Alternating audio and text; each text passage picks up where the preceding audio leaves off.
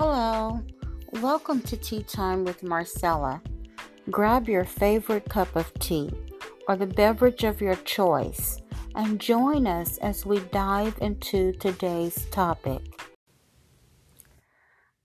As I was reading John, the 11th chapter, verses 43 through 44 of the New King James Version, it said, Now when he had said these things, he cried with a loud voice, Lazarus, come forth.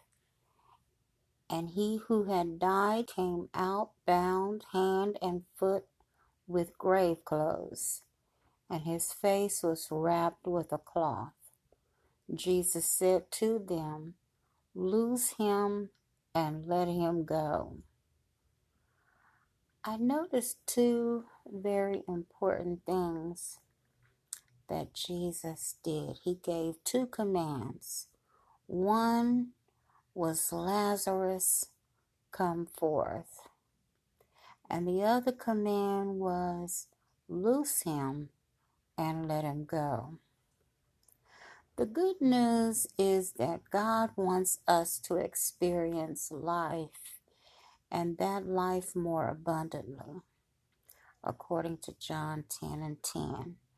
He wants us to experience His best, to be delivered, to be changed, to be set free, to be redeemed and transformed. The Lord speaks to our dead lives, our dead relationships, our dead businesses, our dead situations, and He says, Come forth. He calls you by name and says, Come forth. Marcella, come forth. Marcella, live. Come forth. And so that we can thrive and survive, he speaks not only and tells us to come forth, but he speaks to that which tries to hold us and bind us and keep us down and He commands it to let us go.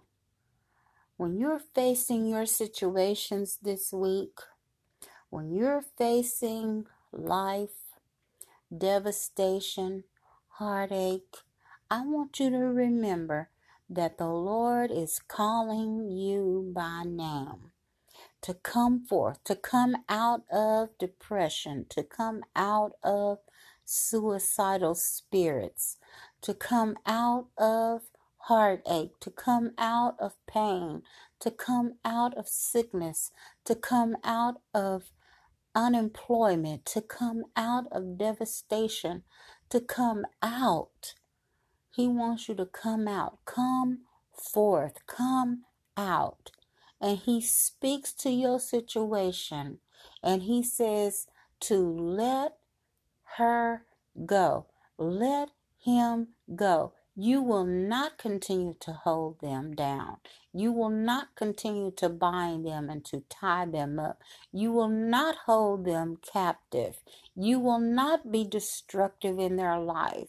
Let him go. Let her go. Remember that. The Lord is on your side and He wants what is best for you, and He wants you to have that more abundantly.